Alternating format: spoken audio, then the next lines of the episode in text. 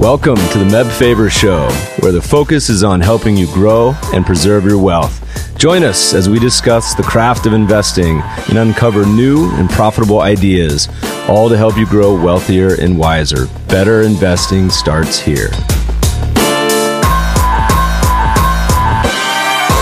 Meb Faber is the co founder and chief investment officer at Cambria Investment Management. Due to industry regulations, he will not discuss any of Cambria's funds on this podcast. All opinions expressed by podcast participants are solely their own opinions and do not reflect the opinion of Cambria Investment Management or its affiliates. For more information, visit CambriaInvestments.com. Hey everybody, Meb and Jeff here for a pre-Halloween spooky Q&A. We got a bunch of really awesome interviews coming up, so we thought we'd squeeze one of these in before we start to get into the wintertime holiday period. So Jeff, welcome to the show. How's it going? It's good. You know, I've, I've just taken nine flights in the past five days, if not more. So I'm a little road weary, but happy to be back in Los Angeles for about a month. Good to be home. Yep, I'm aware that you've been traveling. You did not invite me to the Caymans with you, which I'm a little disappointed about. You know, they actually pronounce it, I learned, Cayman. If you're local, Like a Grand superhero? Cayman. Yeah, I was I was actually incredibly impressed. It was a global investment conference for the CFA Institute. They've been doing it for a handful of years.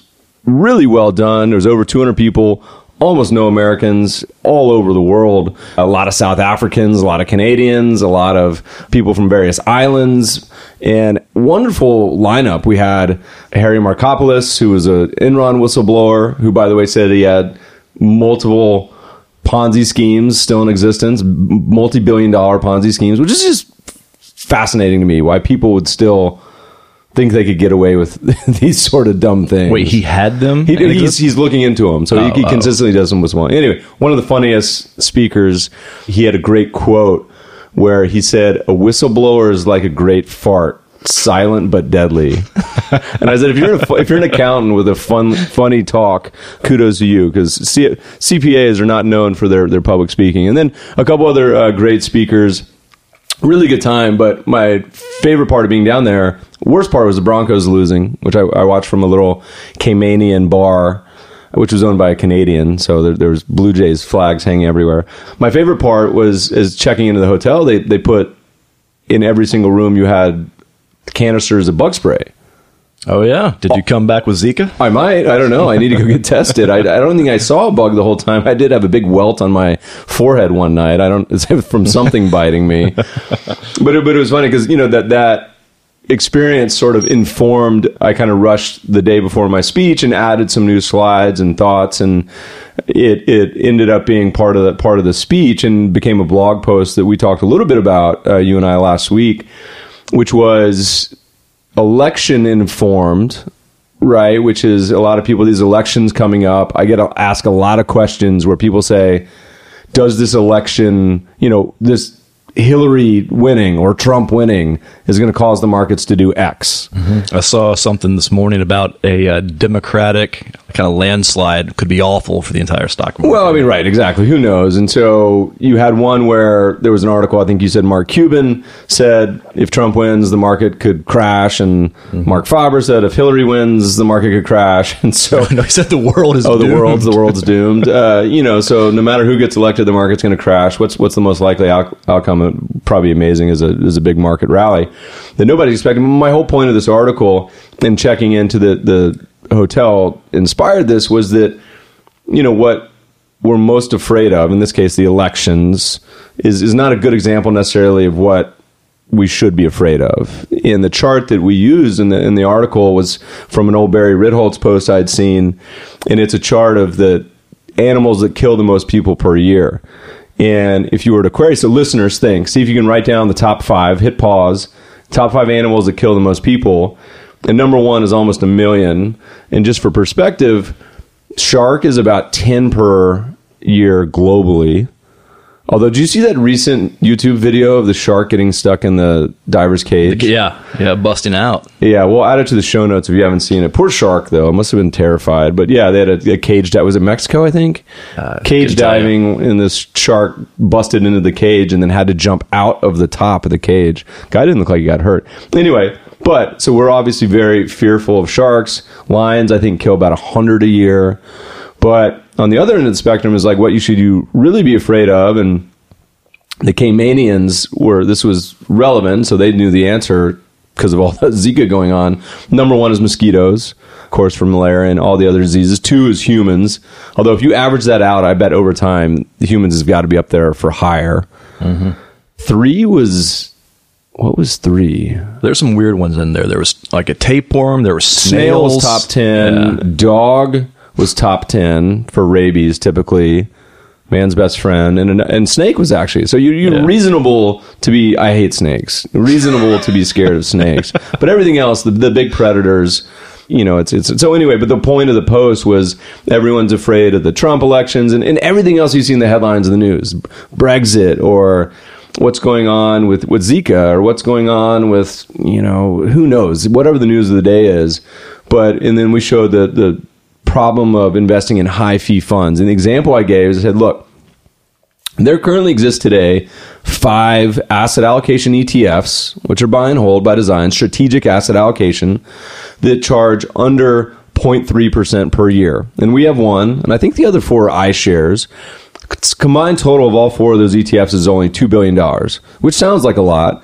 But then if you compared it to the 500 plus mutual funds that manage, uh, that, that charge over 0.3% per year, and many charge above one, one and a half, two, they manage almost a trillion dollars. And so the point of this we were saying is that all these people who allocate to these buy and hold mutual funds and are paying Wall Street this additional fee of $8 billion that they don't need to, they're focusing on the wrong problem. So Well, so is this just naivete on the on behalf of the investor, or is there a broader behavioral issue going on here? There's a couple things. So mutual funds historically, the high fee ones, and again, I'm not talking about liquid alts. I'm not talking about people that actually do probably value added something different. But this is by definition buy and hold stuff.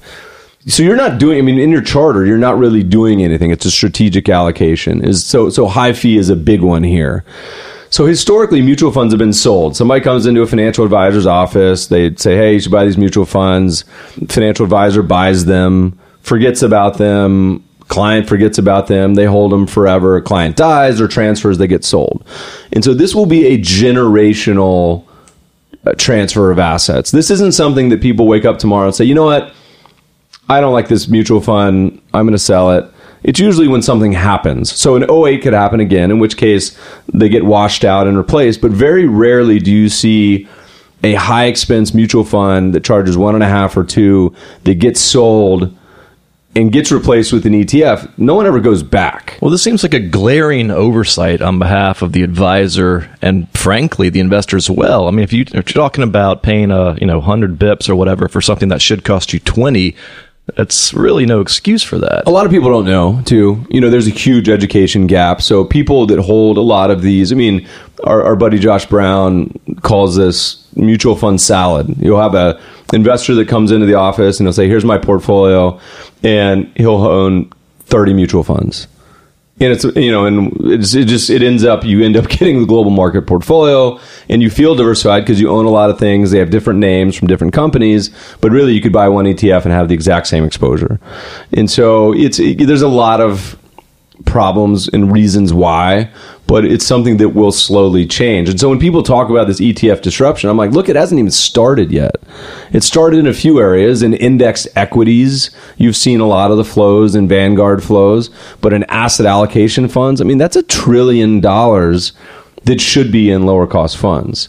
So anyway, it's a, you know, and we talk, meanwhile, probably the irony of this is I probably have Zika now. So what I should be afraid of is what I should be afraid of. But it's but it's but it's good to be back at home in, in town for a little bit. Giving a speech in Orange County on Thursday to the CFA Society, and then uh, in a whole 10 days in New York for a few conferences. So got a, got a few speeches. This was the first time we did this one. Uh, it was a new one. So if you're coming out and you've seen our, our old comic routine. We've got a new one, so come on out and, and, and see some of these new talks. So you, we got any Q and A's today? What do we talk about? Yeah, always, we always have great uh, great questions from the listeners. Appreciate you guys uh, writing in. Keep them coming. And that's that's feedback at the Meb Faber Show. Shoot us an email. We'll we'll read it. We should ask. We should tell listeners to start recording the questions. So if you recorded this on Skype or audio or how, on your phone, even send it in, and we'll start playing y'all as the questions. How's that sound? We'll try it out. Uh, anyway, it could be or you could email or you could email them in feedback at mebfabershow.com. All right, what do we got? All right, so this week, why don't we start off with some broader, like thirty thousand foot questions, then we'll narrow down a little bit later. But we had a handful that are more topical in nature, so I figure we'll just start there. All right, one. What are some of the best ways to learn about markets and investing? I found resources like the Wall Street Journal helpful, but oftentimes it seems these articles are more about current news than investing strategies. So we did a number of blog posts over the years, and there's a few called $5 million fintech ideas. And some were media content based, but there was a few where I said, look, there's a few business opportunities that people should be doing because a lot of it was born out of my frustration with the content space.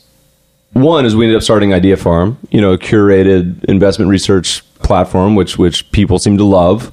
It's targeted a little bit more towards the pros, but it's kind of like getting an MBA. Honestly, you get two research, three research pieces a week. We think it's wonderful, but there's been other people that have done similar. So podcasts are a great one. We love Ritholtz's, Mike Covel's. There's a few other investing ones. Patrick, who we've had on the show, just started his own and you know, of course, reading, you know, tracking uh, in Invest with the House, we actually have in the back of the book, which is our highest rated but least read book, by the way. In the back of the book, we have reading lists from a lot of famous hedge fund managers Buffett, Seth Klarman, all these guys who at some point have said, hey, here's a good reading list. So go read all those books. As far as websites and ideas, so when we were in the Caymans, uh, there's an old global hedge fund manager who writes a research service, Raoul Pal, and he lives there. Um, but he started a service called Real Vision TV. So we filmed a really fun hour long video. It's high production quality. I'm a subscriber, and he said he'd uh, he'd let me send it out to our audience on the Idea Farm. So if you don't have a subscription, go get a free trial so you can watch this video. It's, he's really fun. Raoul's a really bright guy. He's doing a lot of cool things. So, um, and of course, my daily favorite newspaper, Abnormal Returns and there's a few uh, you know newsletters etc that we subscribe to. We'll throw some links up. I'm trying to think on top of my head. We're going to have some of our good friends from some of these authors in, on the podcast in the next few weeks. Other than that you know a lot of the traditional media outlets i don't really consume. So i love uh, i watch a little bit of cnbc and bloomberg when i'm traveling or in a hotel room or you know sometimes when when coffee's on it's not something we have on in the office, as you know. We may have sports on the TV. That's about it. I don't know if this is where the uh, the reader was going or the listener was going with the question, but let me dig deeper okay. on one angle. Well, for instance, when I got my MBA, spent a hell of a lot of time, you know, learning about financial statements. What would you say are sort of the broader tectonic subjects that somebody who's beginning to learn about investing in the markets should focus on in order to sort of get their toes wet? Because I mean, you're mentioning several places to go, but should a investor be worried about learning how to analyze a balance sheet? Should they be looking at how to analyze different uh, ratios? Well, like, so that's very dependent. We get a lot of questions from people that say, "Hey, man, how do I get a hedge fund job?" Job. I'm thinking about moving. I see. I used to be a biotech engineer. Now you're a PM and, and CIO. How how would I make that transition? And my answer is always it depends. You know, if you want to be, say, a financial planner or wealth manager, there's a skill set and a knowledge base that's much more useful. And that is more of a relationship business. And I would honestly say it's probably less of a investment related business. So, yes, should you get your certified financial planner designation? Probably. Would something like getting a, a, CFA help? Not that much. I mean, it will. I mean, it's good to know, but it's incredibly hard three year program.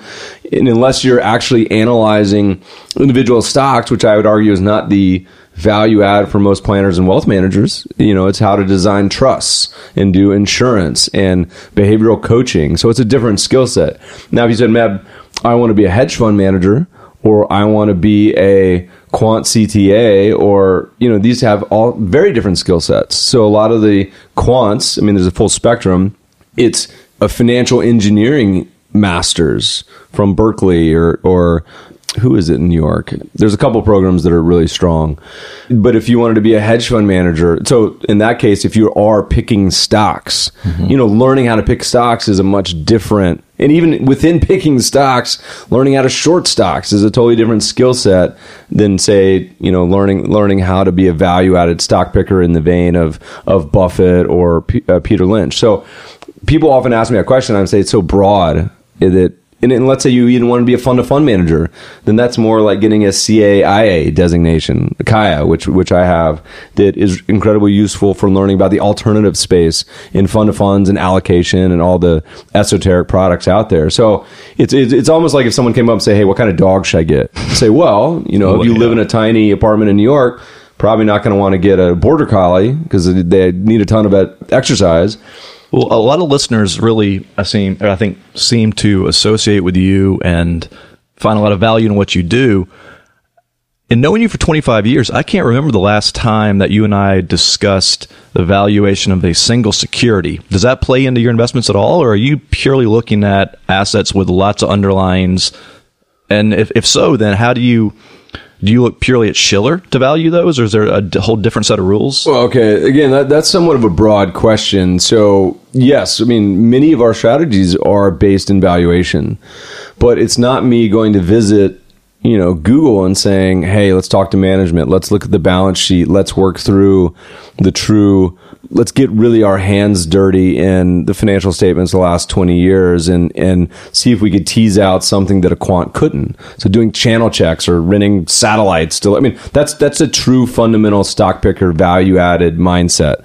And, and again, going back to the book, Invest with a House, we had, even back in college when I was taking security analysis class, there's a great checklist uh, that we had posted years ago from Tiger Cub John Griffin that, that says, hey, look, you want to analyze a company, here's like a four page checklist of what you should go through. And that's a wonderful way to go about it. But that's if you're a true fundamental.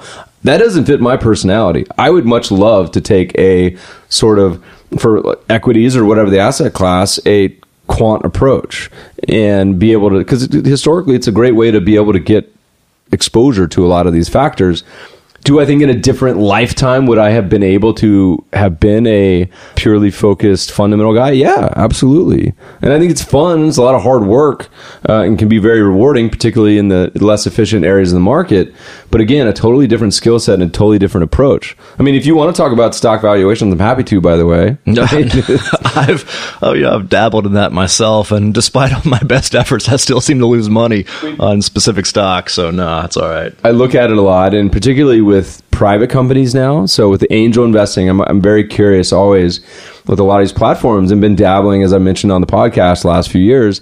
And I was looking at one that came across, I can't say which platform because they'll ban me because they, they hate you talking about them, but it's a sock company. And this is a socks that I love these socks. They've been uh, life changing socks. And you would think that a sock company you know, is not going to be. It's an impressive sock to change yeah, your life. Yeah, I mean, they're, they're just, oh, let's see, am I wearing them today? I'm not. Well, yeah, I'm wearing them today. They make dress socks too. So I was reading this this pitch on them, and they said in the pitch they said, you know, we do should do six figures of revenue this year, and they were going off at a three hundred fifty million dollar valuation. I said, huh, that sounds a little high to be doing less than a million in revenue and doing 300 million. And I'm like, first of all, there's no way that's possible. And I had forwarded it to a hedge fund buddy of ours and said, because meanwhile, I've been talking about these socks for like three years. I'm like, dude, you have to wear these socks. And he said, six figures. That seems a little odd for the fact that they just raised a $50 million round on top of a $30 million round. And I'd emailed them. I said, "You sure?" And then, then I, they corrected and said, "Oh no, no, it's nine figures." okay. Totally different. Totally different. Changes things a bit. Yeah, of revenue. So, so yeah. I mean, I, it, it's it's kind of a fun distraction for me. I would never bet my assets on it, particularly in the public space. Okay. All right. Sorry, I got it sort of off uh, down a rabbit hole there. So let's return back to the questions. All right, another broad one for you. What does the typical day look like for yourself and other successful investment professionals? What are your daily habits and routines that lead you to success? What time do you wake up, go to bed? How many hours per day do you read? How do you manage your time? How many hours Are you in the office? Yada yada yada. Things You know, this, nature. I mean, this again, this is going to start to sound old for listeners, but I, I think a lot of these answers. So one, it'll be interesting, and I'll tell you mine. But it's different strokes, different folks, right? I know people who are incredibly happy and proud to sleep four hours a night, and that would literally be a version of like my hell. I I need eight hours. I can sleep more. I'm happy to. I'm not a morning person. I start to get really cranky if I don't exercise, you know, on a consistent basis. If I don't have both social time and quiet individual time, I have a for me a, a very big novelty gene. So if I'm not trying out new restaurants or doing new things or learning and meeting new people, I start to go a little insane. So all those show up in daily routine. One of the coolest pieces of advice I heard, and I am blanking on where this is from. I emailed it out to the the team at Cambria maybe a month ago because I love the idea. And it was from an old management book or interview, and you may be able to correct me because whether you read my emails or not, I'm not sure. But it was basically like a, a work style advice, and it was it went along something along the lines of this, where this manager each night he would write down the six things that he hoped to accomplish tomorrow at work in order. So one is most important down to six. And you couldn't start number two until you finished number one. And I thought that was profoundly wonderful way to go about it because how many of us come in, we start to do things and emails are coming in and calls and next you know it's five o'clock and you've accomplished none of the major things but a lot of you accomplished a lot of busy work you know and so I, i've implemented lists not to that degree yet i'm going to try I remember this. You did send this out. This was Yeah. um, a consultant did this for I can't believe it was turn of the century. It might have been some you know tycoon or baron who was asking how to be more effective, how to get his employees to be more effective. And this guy gave him this piece of advice for free. The guy implemented it, and apparently it was you know he asked if he could pay, and he said no, you can pay me what you think it's worth if it's effective. And the guy turned around and paid him like the modern day equivalent of uh, like, a million bucks Yeah, or something. Yeah, it was like huge. I think it might have even been Ford was the the company that he was pitching to. We'll, we'll add it to the show notes. We'll dig it up. But I think it's such a wonderful piece of advice. I'm going to try it, and it fits for me personally because for especially a lot of bigger projects, and listeners have heard me say this about the book writing i can only focus on like something like that very intensely. I get a little bit manic and, and do it very intensely for a short period of time. So for a lot of these big to-dos it's hard to have them just kind of drag on mentally for me. It's a huge drag. So compartmentalizing and doing lists for me is a big one. As far as standard day it, it's pretty varied. I, I don't eat a whole lot in the morning uh, during the work week. I love brunch when I'm, you know, it's not breakfast is one of my favorite meals, but if I eat a big breakfast, I'm worthless the rest of the day. And I, and I actually feel the less I eat during the day, I'm much more productive. So there's the days when, when I don't eat till 2, 3 p.m. just because of things go crazy. Those are probably by far the most productive I am. I don't know why. So maybe we'll start doing a, what do you call it, like an intermittent fast where I just don't eat until 3 p.m. every day. We'll, we'll see. Probably terrible for in the office. I'm be really cranky. Other than that, I mean, a lot of reading. You know, I still struggle with being able to curate the best things that come across my desk. So I end up reading a lot of stuff that's probably not that related necessarily to the day to day, but but might be interesting. And for me, that continues well into the evening. And so uh, I'm trying to read a little more non market related stuff. What's your take on giving yourself exposure to a wide array of content and subjects versus really narrowing down? And underneath that subject is is a philosophy I've heard where some of the most effective people tend to know their niche and they become experts at it versus trying to be more of a jack of trades and you know having a wide exposure. Well, this goes back to my fav- favorite advice quote, which is from the most successful hedge fund manager of all time, James Simons, who said, "Again, I can make the cliche either way." And, I, and I'm, I'm, I'm, this is the last time I bring up that reference because people are probably getting really tired of it. But yes, do I think a broad-based education is very important? Sure. Do I think that once you have that, you know, starting to specialize and do things is that important? So here's a good example. And this goes back to thinking about the whistleblowing. You know, years ago we were writing about F squared.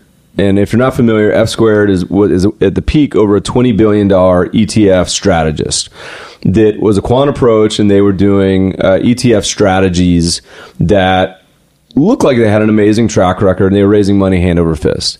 So being a young quant at Cambria, we just started the company and we would get these marketing emails all the time.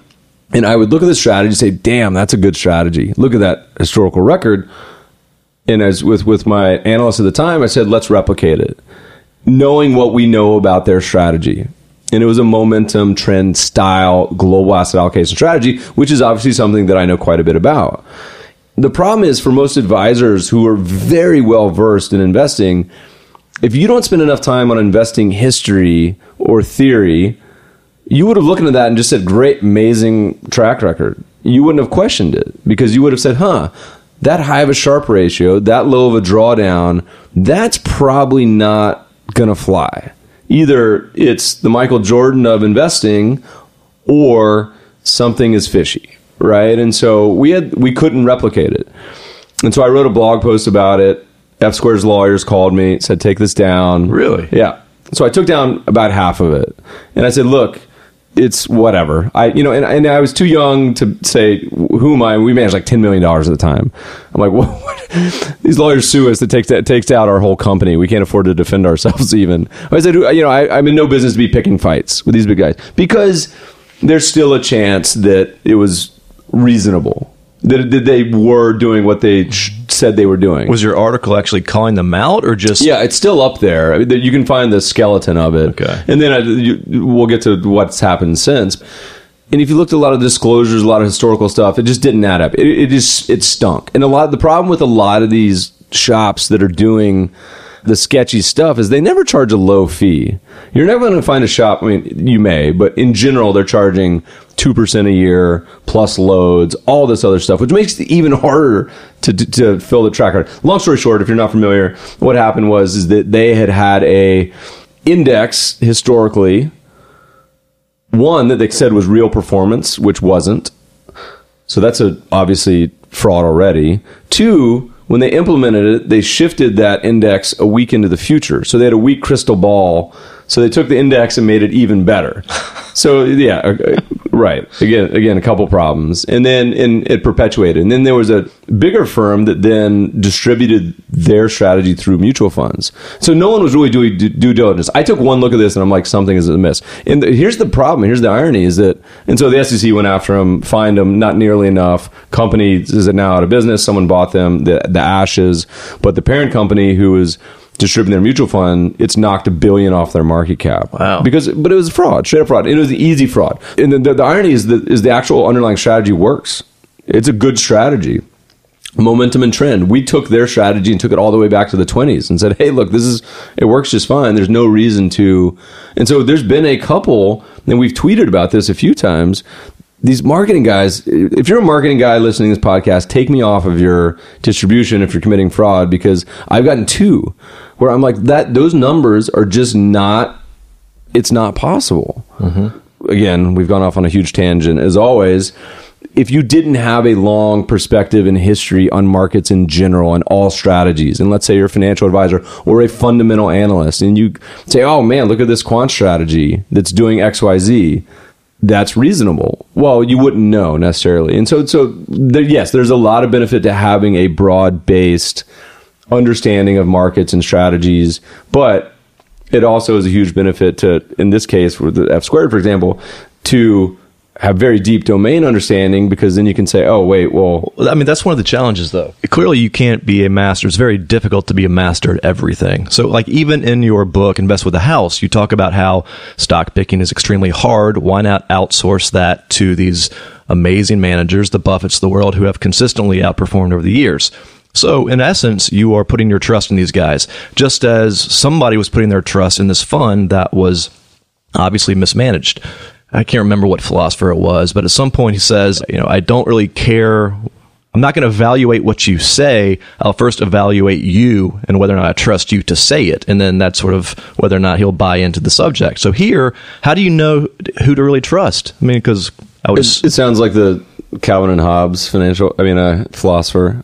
well, look, so there's getting to be a much higher and harder bar for active managers. And you're starting to see a lot of institutions. I saw in my Twitter feed today three very large institutions. It was like CalSTRS, Alaska, and one of the New York pension funds bringing more and more assets in house because of these problems. And it's particularly hard for pension funds and or financial advisors when you have a client that's not on board with the mission statement or, or doesn't understand that well and, and having an active manager that underperforms it's a huge headache and a huge problem. So many people, the solution is just passive investing. I'm done. And it eliminates a lot of the conflicts, a lot of the headaches. And that's fine. Now, does that mean that it's not? And the, the example we always give in the last few podcasts is the Buffett example where he's underperformed seven of the last eight years. Everyone would have fired him on the planet. Do you think he's a bad manager? Well, no, of course not. He's one of the best managers of all time. It's just hard for an investor to, to stick with a, an active manager and all of the evidence shows they don't. They sell them after a couple years. Mean reversion happens. This manager does great over and over and over again. So, if you're going to do active management, you have to. And we we've said this. One, write down your policy portfolio. Write down your plan. Say, you know what? I'm going to hire this manager for these reasons we're going to give it 10 years or 20 years, whatever the number is, because otherwise just go put your money in an index. And I think that's a reasonable strategy.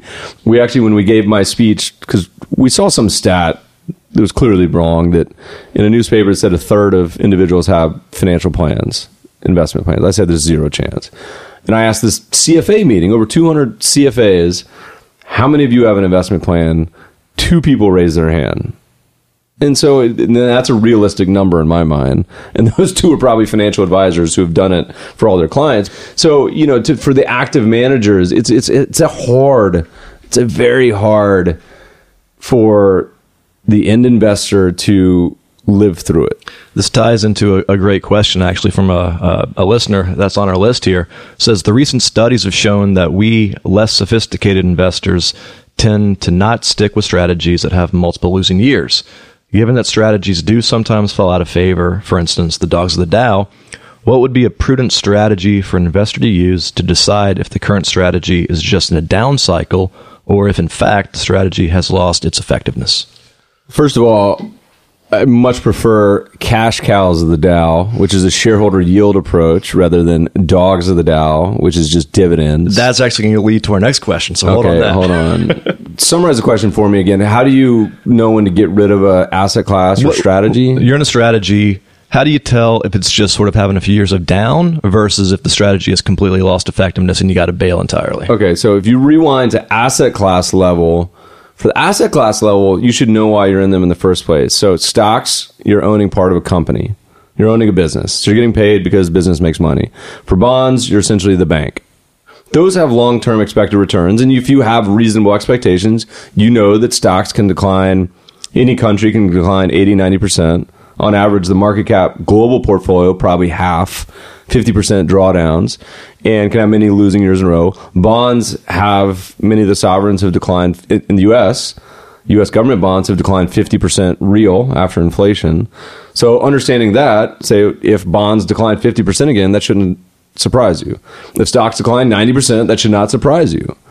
So you're in it with that small chance of that happening. You shouldn't, when stocks go down 50 or 80%, say, I wasn't expecting that because that's happened. So you should be fully prepared for that to happen. So it's not broken. Even if they go down that much, it's not broken situation. And then there's other asset class. I mean, in the same vein, same thing with REITs, with commodities, with the main asset classes. You should understand what's possible. It's a harder question for active managers and active strategies. So in particular, we've talked a lot about factor strategies. So dividend investing is one, right? That we just talked about, dogs of the Dow. But other ones, is that again understanding those strategies can go through many years of cycles of under and out performance. And this is a topic that's been on the media a lot lately with research affiliates and AQR et cetera talking about factor cycles where you should be more interested in those type of strategies when they've done very poorly.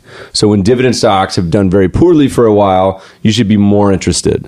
When dividend stocks are trading at a cheaper valuation than history, you should be more interested rather than the opposite. But also that requires you to look at when they've done really well, so dividend stocks for the last 7 years, 15 years, you want to be getting rid of them when they're expensive. You want to be getting rid of them a- lot of people never do. They do the opposite, of course. Mm-hmm. They underperform. They sell them. They never sell them when they do. They do well. And the hardest part, and so that's hard already. Individuals, it's hard for them to find valuations of baskets other than just you know yearly performance, which which is a pretty good way to gauge it. But two, so an active manager, and this is the hardest. So you know, Dave Einhorn, Greenlight, long short manager, crushed it, had amazing outperformance for many years, and then has struggled in recent years. So do you say to yourself, okay, is it because value has just not done much since 07 and Buffett the same thing? That's a totally reasonable estimation. Or is it because he only thinks about playing poker now? Or is kind of moved over a little bit into global macro investing, which may not be his wheelhouse, or is it because his assets are too big? And these are questions that institutions struggle with. And and I, for many of them, I mean, again, it's like having a checklist. You need to have a checklist for managers, just like you would for a stock. Hey, did he just get a divorce and he's kind of going on tilt? These are all checklist questions, and it just went in order from probably easiest to hardest, from asset class to passive strategies to active strategies. In active strategies, particularly where the, you're betting on, you know, the jockey, where that where you say is this person, I'm betting on his special ability in his team and or approach to to do this, whether it's Seth Klarman, Warren Buffett, David Einhorn. That's the hardest of them all. Yeah, it's tricky. It's a lot more opaque. I mean, you don't really know what the the underlying issue is. And, the individual, the investor asked a question, and this is a common belief where he said, you know, a lot of retail individuals struggle with this, and a lot of institutions look down on the retail, and advisors say, oh, well, you you individuals, you do dumb stuff over and over. Well, no, no, the institutions just they do the same thing. And uh, we see it everywhere. We see, I mean, the study that we reference always is examined, academic study examined over 3,000 hiring and firing decisions. And the fired manager that's going out has terrible three year returns. The one they hire has amazing three year returns. And then what happens the next three years?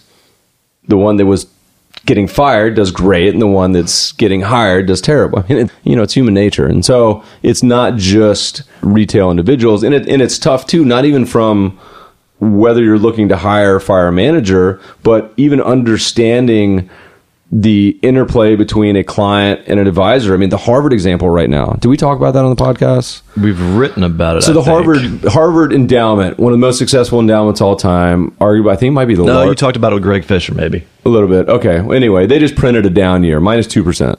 Forget the 2009 27 down year they had, but the Crimson, which is the editorial newspaper, and everyone's howling about this is unacceptable because most other endowments did 1% positive where they did minus 2. So it's meaningless underperformance. So a couple takeaways. One, you know, it's an active mandate. So you will underperform many, many years. Two, minus 2% is meaningless. But three, if you go back seven, eight years when Harvard was crushing it, or eight, nine, ten years, all the complaints were you guys get paid too much. And so this is an example of a trend that it's a very hard interplay between the managers of the fund and the base where the base isn't on board.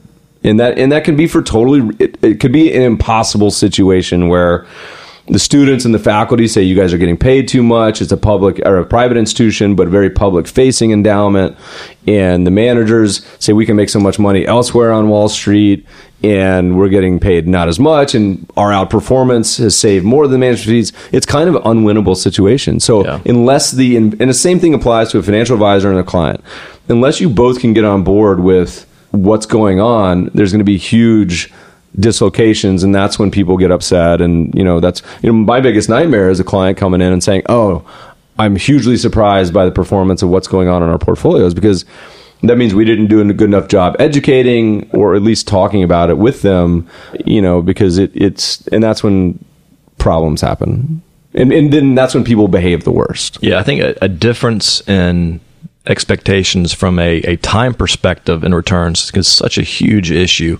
You know, you always reference, or it seems like you're far more comfortable referencing much broader, longer uh, investing returns, a decade, if not longer.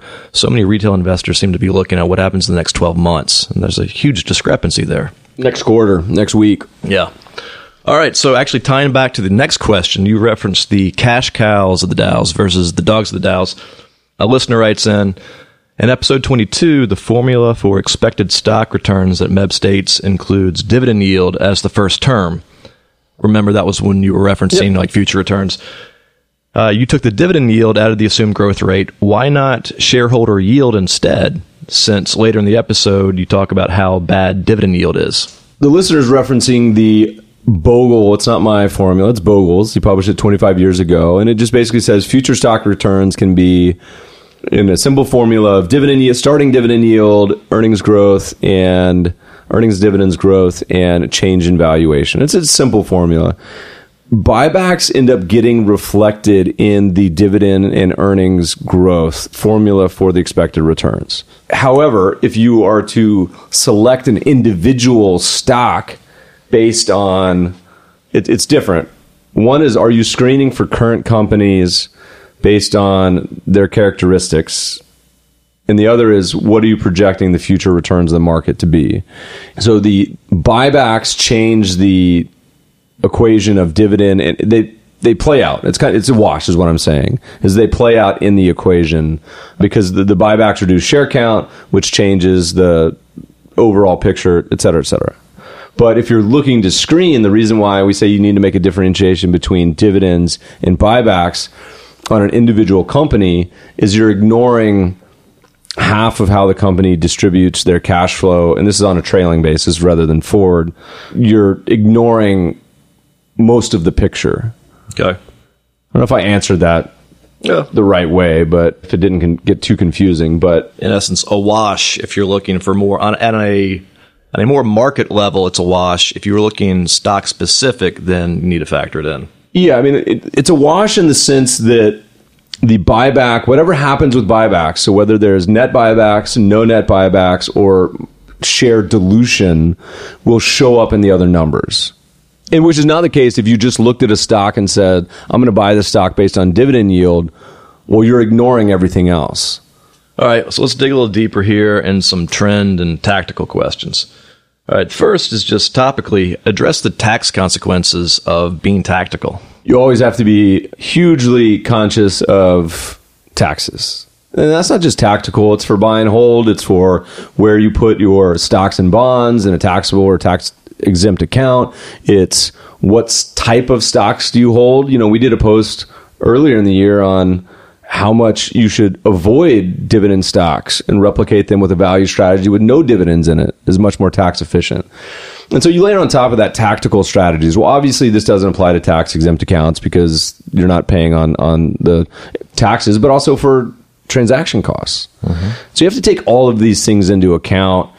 You know, I mean, look, depending on the strategy. So there's a paper we sent out to the Idea Farm recently about a lot of factors. So value, quality, momentum, etc. Some of those, depending on how they're designed, have higher turnover, which means you're going to ha- likely have higher taxes and higher transaction costs. So you need to factor that in. A lot of these studies are published gross, and so you need to factor in.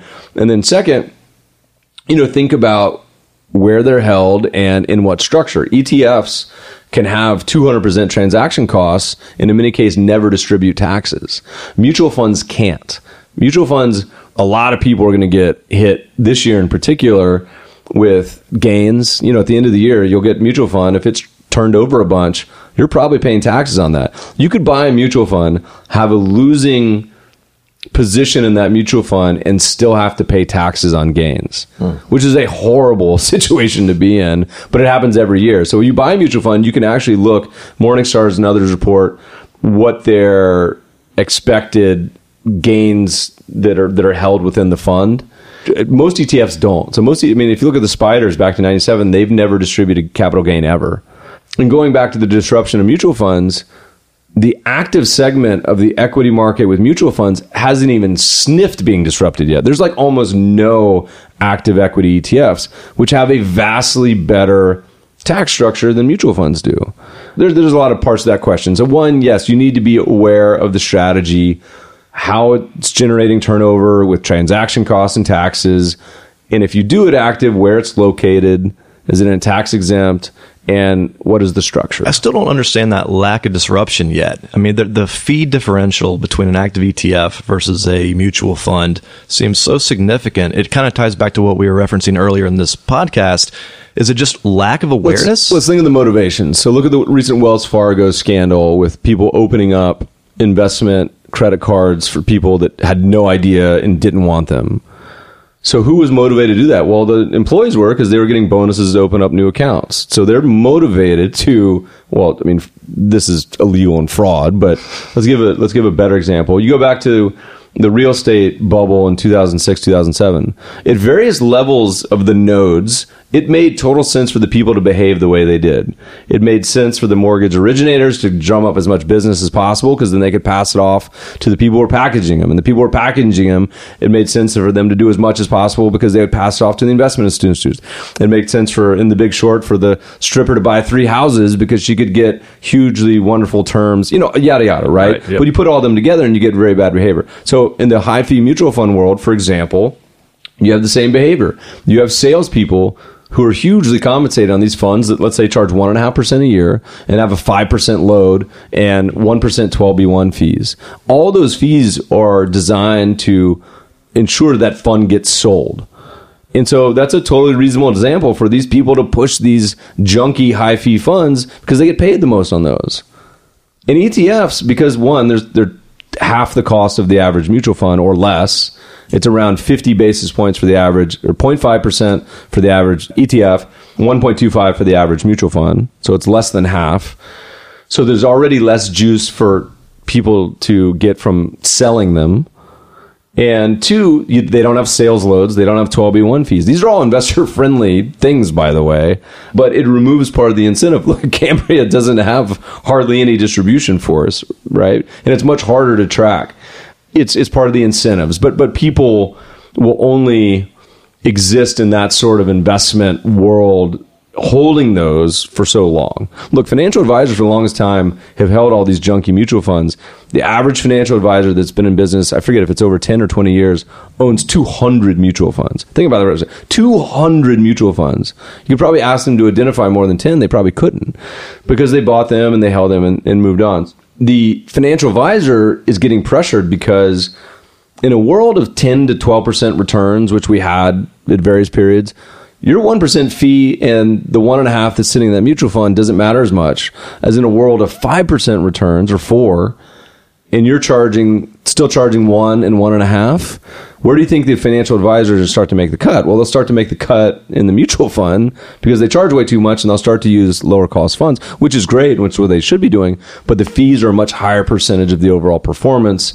So yes i don't know how a lot of those funds will exist. And you may see the scenario where the flows which have been consistently out of mutual funds, active mutual funds into ETFs, you may see a point where the dam breaks. I don't know. You may see it in the next crisis. You may see it, who knows what may happen, but you may see that really start to accelerate. And some of these funds, you know, that don't that are traditional the high fee mutual funds. I don't know how they, I don't know how they exist. So, um, armchair investors out there listening. I mean, we've kind of talked earlier about if you have to be great at fundamental analysis or whatnot. There's all these things that can take up tons of time to become a master at. But researching any individual security you're in and the costs associated with it is not that hard, and it seems like it has a significant impact on your longer term returns. Well, so, in terms of like practical steps here, where do they go? ETF database? We, we like, how can you learn? We put it in one of our books that people spend more time researching their television purchase than they do on their retirement situation.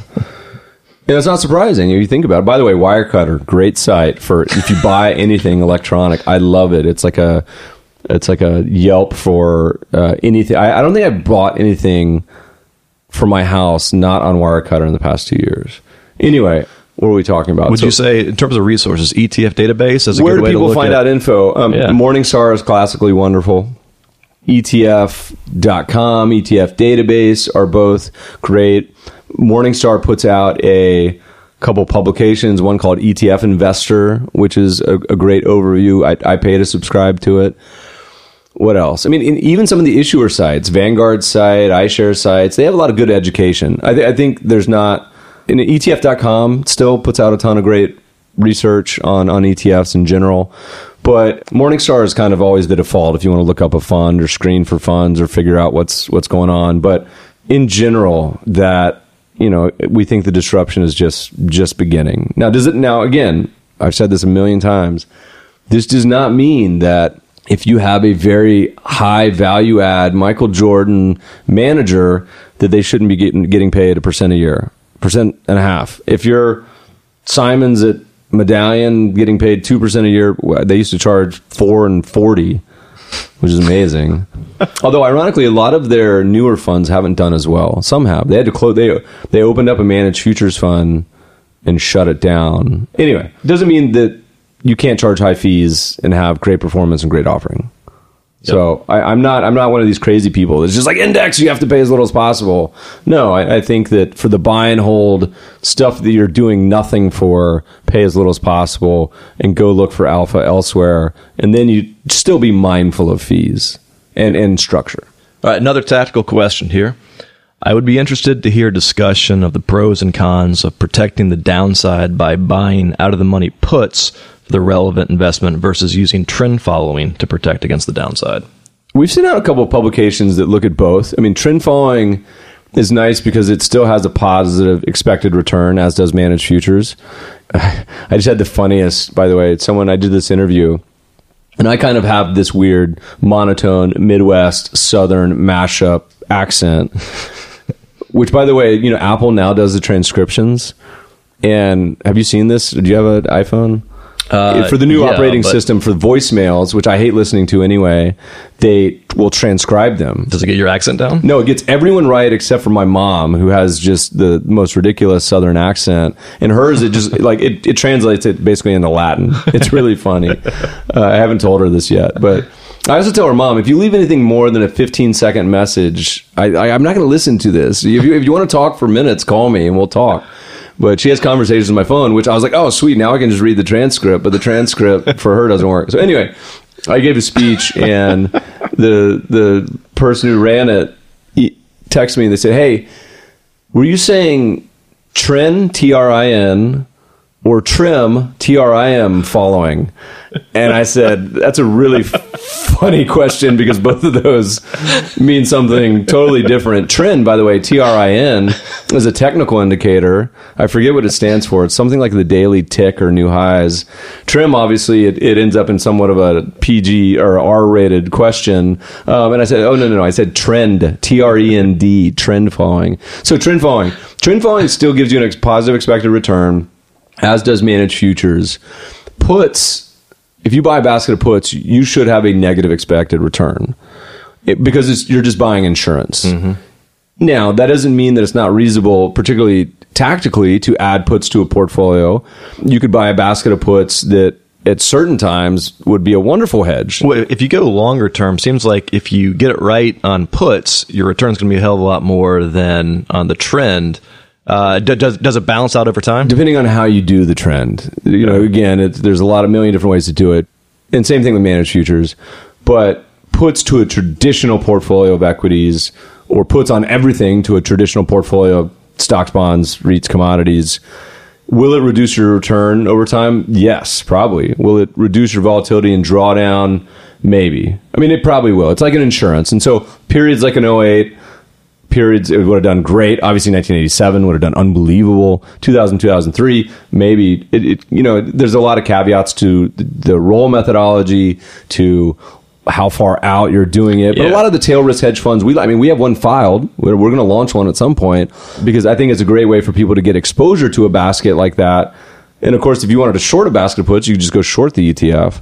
But but I think it's a reasonable for a lot of people. I mean, again, these big losses, if they can buy some insurance and reduce the drawdown and lower the return, I'm cool with that. What What are you doing? Buying maybe twelve months out and rolling a monthly? Yeah, you. I mean, again, the, the short term puts you're losing the most to the the time decay. So the longer stuff that you would then roll, you know, however you do it, once a quarter, once a month, once a week. I don't think it matters that much. But yeah, if you look out to twelve to fourteen months, you lose less time decay. And, and volatility is rel- relatively cheap right now. You know, you you start to buy those when VIX is up around 30, 40, 50, and it's you're paying a It lot. hadn't been that high in a long time. It's been a while. All right, I think we're getting kind of close here to a uh, a long episode. When we do one more question, One more. call it a day. Yeah. Let's assume I can handle risk, or that I am a heavy risk taker. I can handle an 80% drawdown and stick to the strategy for many years, no matter what. Should I then put all my money in the asset class with the highest expected return? Let's say I would currently go all in emerging markets or just all in Russia. I would rather be very concentrated and not go for a basket of cheapest countries. What's your opinion on this? I thought this would actually be a fun book. This is a book idea that I was thinking about the other day where I was to say, if someone asked me, Meb, I don't care about highest risk adjusted return. I don't care about, you know, the best portfolio that I can live with and low drawdowns. I just show me the money. What is the biggest return I can get? How would I put that together and what's the best way to do that? I think that'd be a fun book. We were going to call it Big Returns.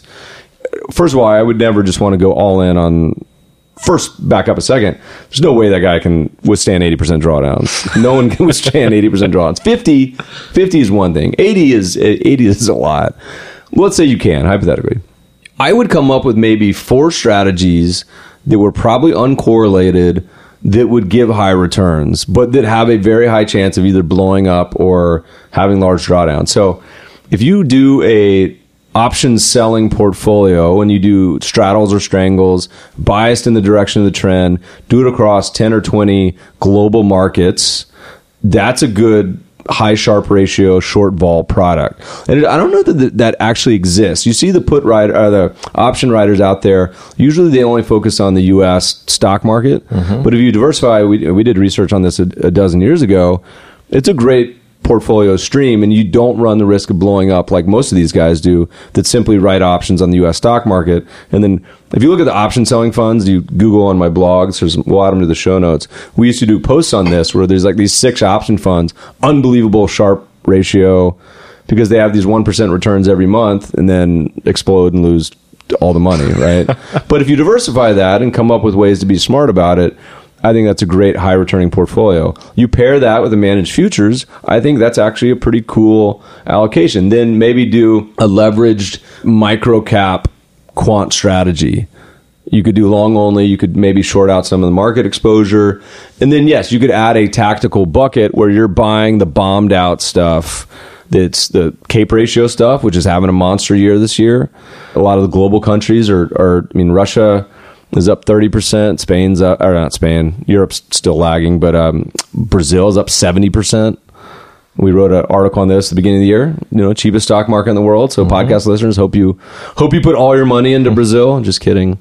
You It's- know, it and- seems like though answering this guy's question, you would not endorse a single asset class or single country. I mean, you still, even with a heavy risk taker, you want to spread out a little bit. Yeah, but you could come up with enough high expectancy bets or high return expectancy bets and at least put them together to come up with a return stream where you're not it's not all in on the roulette table or all in on, on one single outcome.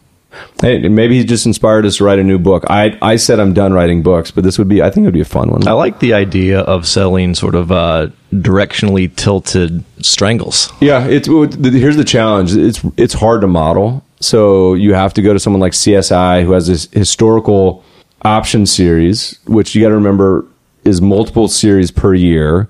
Then you got to find the correct strike price. Then you got to align it to the futures market or whatever market.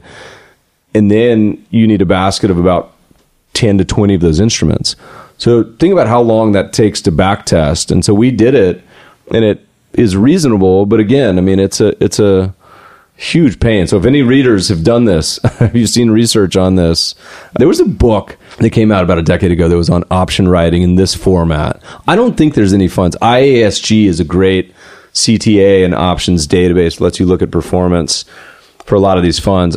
There was one or two that might have been doing diversified option selling, but I don't I don't know that they exist anymore. We'll have to look. Real quick, back to the idea of buying puts as a uh, protection. How far out of the money would you go? Well, I think you go anywhere from strike at the at the price at the market It's pretty pricey though. to all the way down to you know minus twenty percent price, and you could talk about deltas and everything else. But but in general, it, it depends on what you're. Again, it totally depends on your goals and expectations, or what are you trying to achieve. Right, yeah. And you could also do spreads. You could do all sorts of other stuff um, that give you all your various outcomes. Because some people say, you know what, I don't care about losing zero to 20, but I don't want to lose more than 20. And some people say, no, I just want to, I want to reduce some of the upside and add some in. You know, there's a million different ways to do it. Okay. That's all I got today. Why don't you uh, take us out? Cool. Well, look, if you find yourself in Orange County, Thursday, October, what is that? The 17th, I'm giving a speech to the, no, sorry, 20th, 21st, 21st, uh, giving a speech to CFA Society. I'm in New York for an entire week giving three speeches, then Richmond, then DC. If you're in one of those cities, we'll post it to the travel show notes. Thanks for taking the time to listen today. We always welcome feedback, questions, mailbag, feedback at the mebfabershow.com. As a reminder, you can always find the show notes and other episodes at mebfaber.com forward slash podcasts. Please subscribe to the show on iTunes, Overcast, and if you're enjoying the podcast, leave us a review. Thanks for listening, friends, and good investing.